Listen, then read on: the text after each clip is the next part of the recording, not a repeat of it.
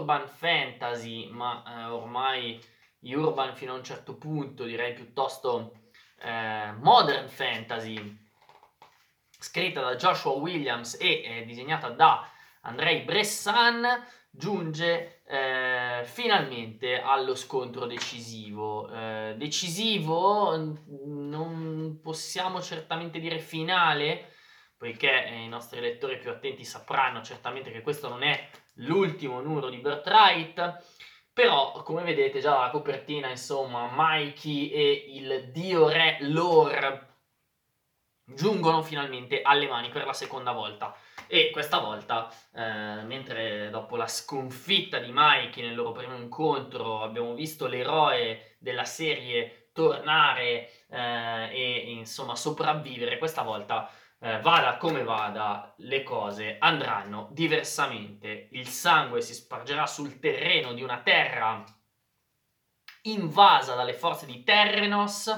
Eh, continua pertanto la guerra ehm, davvero con toni epici, ci sono quattro meravigliose splash page che aprono questa, ehm, questo volumetto, ve ne faccio vedere una, le altre le lascio alla sorpresa di quando ce l'avrete fra le mani. Eh, prosegue quindi la battaglia fondamentale tra le forze di Termenos, eh, il regno magico dove Mikey è stato rapito eh, dal, dalla sua famiglia, no? questa è insomma la trama di Birthright, il piccolo Mikey viene portato via dalla propria famiglia per essere addestrato eh, in quanto prescelto per uccidere il tirannico re di eh, Terrenos, ovvero il dio re Lor.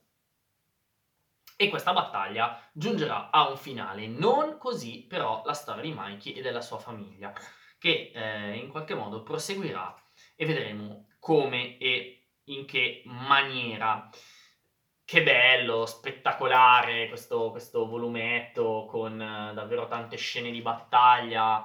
Uh, Bressan, uh, come dicono i giovani, flexa le sue capacità eh, di spettacolarizzazione, insomma, ci mostra i suoi corpi muscolosi in movimento con grande dinamica, ci mostra la violenza.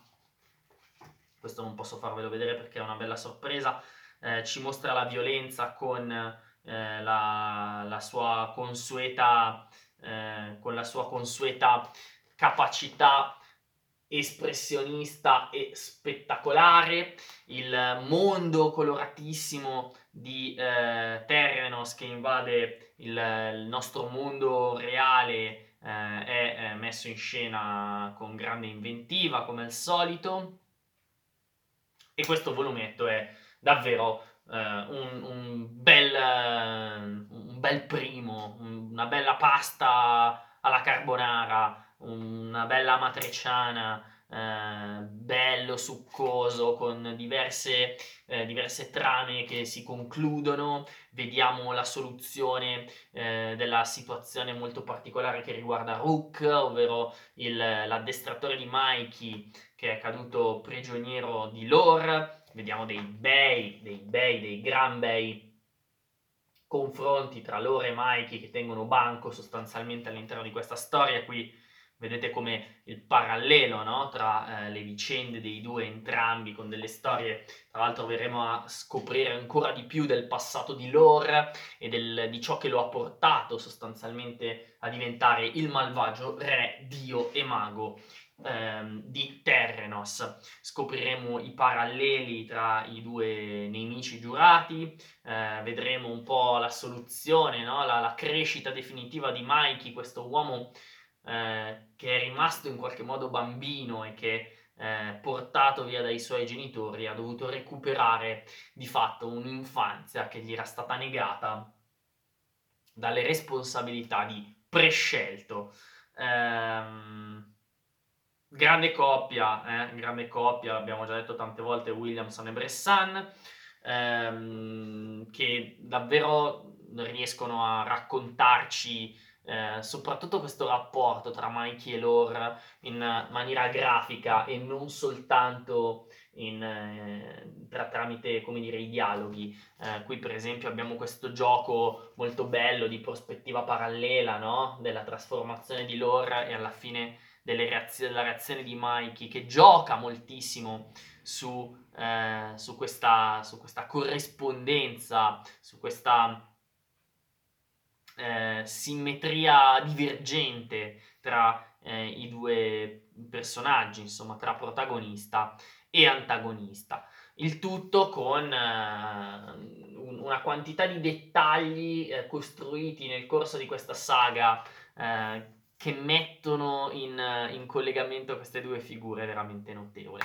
Che cos'è alla fine Birthright? Birthright è il sogno di tutti, di tutti, i lettori di fantasy. Qui ci sono tantissimi luoghi comuni rimaneggiati, c'è un atteggiamento postmoderno, mangiato in maniera intelligente e molto soddisfacente, c'è questo atteggiamento postmoderno di Williamson nel trattare la materia fantasy.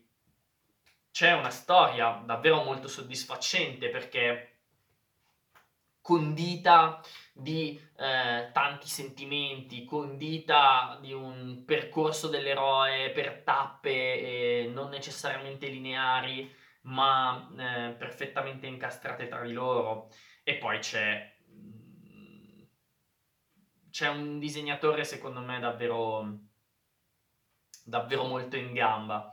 Eh, c'è un, un, un disegnatore che sa essere terribilmente plastico, e questa è una cosa necessaria in una storia del genere. Guardate come le figure di questi mostri siano veramente tangibili grazie alle matite eh, di, eh, di, di, di, Bressan che è realmente stato in grado di portare in vita l'immaginario eh, postmoderno e fantasy di eh, Williamson eh, attenti al finale, attenti al finale perché, perché arriverà in maniera, secondo me, eh, molto soddisfacente, non del tutto inaspettata, ma molto soddisfacente, eh, proprio quando le trame di tanti personaggi eh, stavano, stavano avviandosi o si sono avviate sostanzialmente a maturazione. Ehm, gioca con noi, ok? Uh, Williamson gioca un po' con i sentimenti che ha saputo creare attorno ai suoi personaggi e devo dire che nonostante questo finale apertissimo di volumetto non sia proprio il massimo della sorpresa, apre scenari davvero molto molto interessanti e probabilmente apre alla definitiva cavalcata verso l'ultimo o gli ultimi capitoli di Birthright, una senza dubbio delle più belle serie fantasy che ci siano in circolazione negli ultimi anni. Quindi Birthright numero 9, la guerra dei mondi e la guerra ce la regalano veramente Williamson e Bressan in questo volumetto veramente, veramente, veramente saporito. Buona lettura, see you, A taste.